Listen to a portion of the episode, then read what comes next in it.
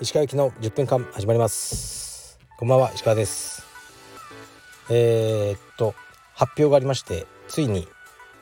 ね、やるとかやらないとか言ってた YouTube チャンネルを開設しました。で、その第1回目が先ほどアップされました。リンクをこの、放送の説明欄に貼っておきますので、ぜひチャンネル登録お願いします。なんかチャンネル登録お願いしますっていうのがちょっとね、抵抗があるんですけど、悪びれずに言っていこうと思います。タイトルは石川祐希のミッドライフクライシスというとんでもないタイトルです。充実要素はほぼない、少しやりますかね。でもあまり充実と関係ないことをやっていこうと思います。ミッドナイトクライシスについてはこのラジオのリスナーさんが一番分かってくださってると思いますけど、中年の危機、男性、女性もそうだと思うんですけど、なぜかこの言葉が使われるときは男性に対して使われることが多いと思います。中年になった男性が突然目的を失ったりして、悩んだり、いきなり今までやってもなかったら薬に手を出したりとかいきなりパーティーし始めたりとか、そういう精神が乱れたり、状態をミッドライフクライシスとよく半分バカにした感じで欧米で使われることが多いですね。僕は今そういう感じだなって自覚していて、でそういう自分をちょっと嘲笑いながらも楽しくで解決していきたいな、楽しくっていうふうに思ってますね。だから中高年の男性を元気にするチャンネルっていうそういう感じでやっていこうと思います。だから若い人とか女性はもう見ても全く面白くないと思いますので、もっと面白いチャンネルを見たらいいんじゃないでしょうか。で、第1回はもう運転しながら語ってるだけですね。そのミッドライフクライシスについて、そういう感じです。でも続けないと意味ないんでこれがそこが、難しいですけど、まずは第100回の放送まで、第100回をやり終わった時にどれぐらいフォロワーさんがいるのかとかですねを見てみたいと思います。でも収益化が大事なことじゃなくて、このチャンネルを見て中高年を元気にするプラスカルペディエムというものを、僕がやっているカルペディエムというものを分かっていただいて仲間を増やしていきたい、そういう考えでやっていこうと思います、続けるの大変なんですよね。岡崎光也とか YouTube チャンネル始めましたとか言って2回ぐらいで止まってますよね。2回か3回。ラジオも多分あいつ同じような感じでしょうね。セラはコツコツやってますね、そういうところに性格が出るなと思いますけど、僕も割と続いてますよね。もちろんやめちゃったこともいっぱいあるんですけど、というわけでやっていきます。で、今僕は実は奄美大島にいます。休暇ですね。もしかしたら少し仕事の話もあるかもという感じですが、基本的には休暇で来てて、青山の道場で練習とかしてないんで、指導とかも、腰が悪いのもあって、もう何をしてるんだあの人と思われてるかもしれませんが、ここ 1,2 ヶ月は結構忙しかったんですよね。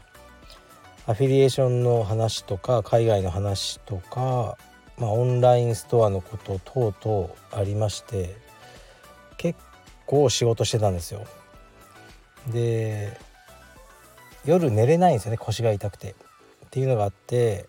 2時間ぐらいで起きちゃうんですね、常に。で、やっぱり疲れも溜まって、謎の頭痛とかめまいとか、目のかすみとかで、ちょっと良くないなこの状態は。一回これでハマっちゃうと良くないんですけど、もう数年前にもやってるんで、自律神経失調症っていう風に診断がつくんですけど、と思ってたので、でこのタイミングでたまたま奄美に来られてよかったなと思います。はい、ではレターに参ります。石川さんこんにちは。 YouTube とても楽しみです。全国のカルペディエム道場を紹介するシリーズなんて想像しただけでワクワクします。石川さんの現役時代の戦友に会いに行き、当時の話など対談なども機会があればお願いします。絶対面白いと思います。ところで服部さんの柔術やってる疑惑は晴れましたでしょうか。はい、ありがとうございます。服部くんが柔術をやってない疑惑ですよね。正しく言えば服部くんはどうやらカルペディエムの都内のある道場で柔術をやってて青帯だという噂があります。でもまだ見てないんではいわからないです。服部くんは面白いですよ。服部くんは運転しながら石川さんはやっぱ普通の茶帯ぐらい勝てるんですかとかこう結構、ね、聞いてきていいですね。ゾクゾクします。服部くんはねゾクゾクさせてくれる男です。でその服部くんが YouTube のアシスタントなんですね。でもねこれ彼が大変だと思うんですよね。まあその撮影と編集とかねこういろいろ彼がやるんで僕より彼の方が大変だと思うのでこれはねいち早く多少ギャラは払ってるんですけど収益化させてその収益を彼にもね分け与えちょっとね楽しくやってほしいなっていうのが一つありますね。でカルペディエムそうですね全国のカルペディエムを紹介するシリーズはやっていこうかなと思います。紹介して、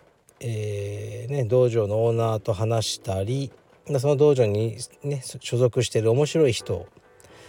とねお話したりとかそういうのを考えてますね。はいありがとうございます。頑張ります。次いきます。最近の岩崎先生の芦屋道場渡辺先生の仙台道場を見ていると上京したインストラクターさんたちが地元の方面へ回帰する動きが続いたように見えます。石川先生も東京に疲れていらっしゃると発言されていますし羨ましいな俺もいつか福岡に帰りたいなと思いますか。または房総のセカンドハウスが地元の代わりになり得ますか。はいありがとうございます。そうですね地元に帰る渡辺和樹は地元は福島で今回の道場は仙台ですがそういうの多いですね。やっぱりねこう友達とか親戚とかそういうの多い方がいろいろ楽じゃないですかね。僕はでも福岡に帰るチョイスはもうないと思いますね。もう福岡を出たのは18歳だから東京の方が長くなっちゃったんですよね。たまに帰るからいいんだろうなと思ってます。そうセカンドハウスは来週ね一応見に行くんですよ。土地を僕がこうネットで見つけてねこの土地いいなっていうのがあってを見てよかったらすぐ決めちゃうと思います。はいどうなりますかね。でもねこのセカンドハウスは僕のオフィス兼ねちょっとねビジネスでも使う予定なのでロケーションをすごく時間をかけていいところにしたいと思ってるんですよね。だからいい物件がね見つかったらまたご紹介します。はい次います。石川先生こんにちは。スタッフはいつか独立するものという発言を何度かお伺いしています。もしカルペディエムの支部として独立したスタッフが数年経過して支部を離れ自分オリジナルの道場を開設するのはどうお考えでしょうか。はいありがとうございます。全く問題ないですよ。人の行動とかね制限をこう縛ったりとかするの僕は全く好きじゃないんで全然大丈夫です。で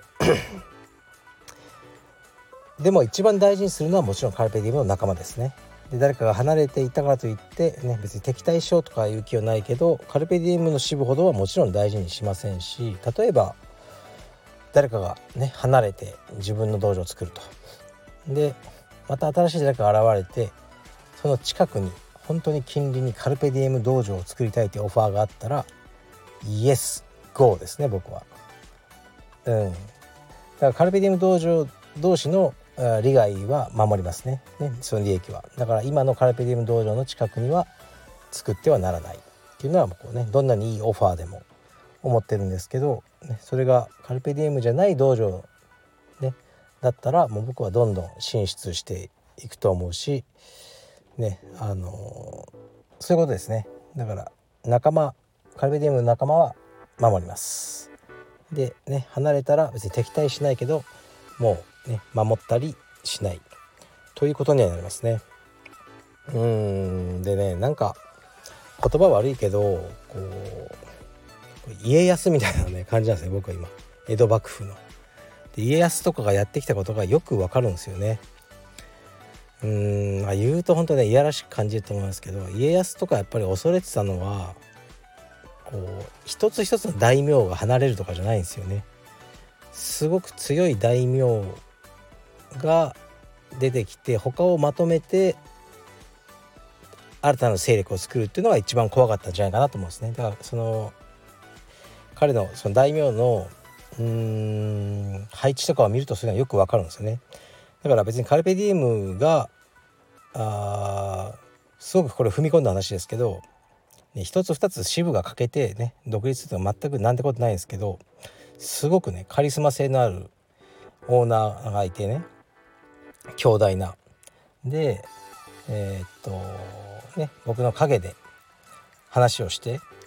もう20個ぐらいで全部新しい団体を作って抜けていくとかね、それ困りますよね。でもそういうのもねなくはないと思うんですよ、人生あれば。だそんなことがあってもまあその時は、僕がただ自分のカリスマ性が足りなかったと思ってしゃあないと思うしかないんでしょうね。そういうことっていっぱいあると思うんですよね。だからなんていうかな、家康です。落ち着かないですよね。はい、というわけでその家康も多分ミッドライフクライシスを味わったと思います。そんな私のミッドライフクライシス YouTube チャンネルよろしくお願いします。あんまり面白くないかもしれないですけど頑張ります。はい、失礼します。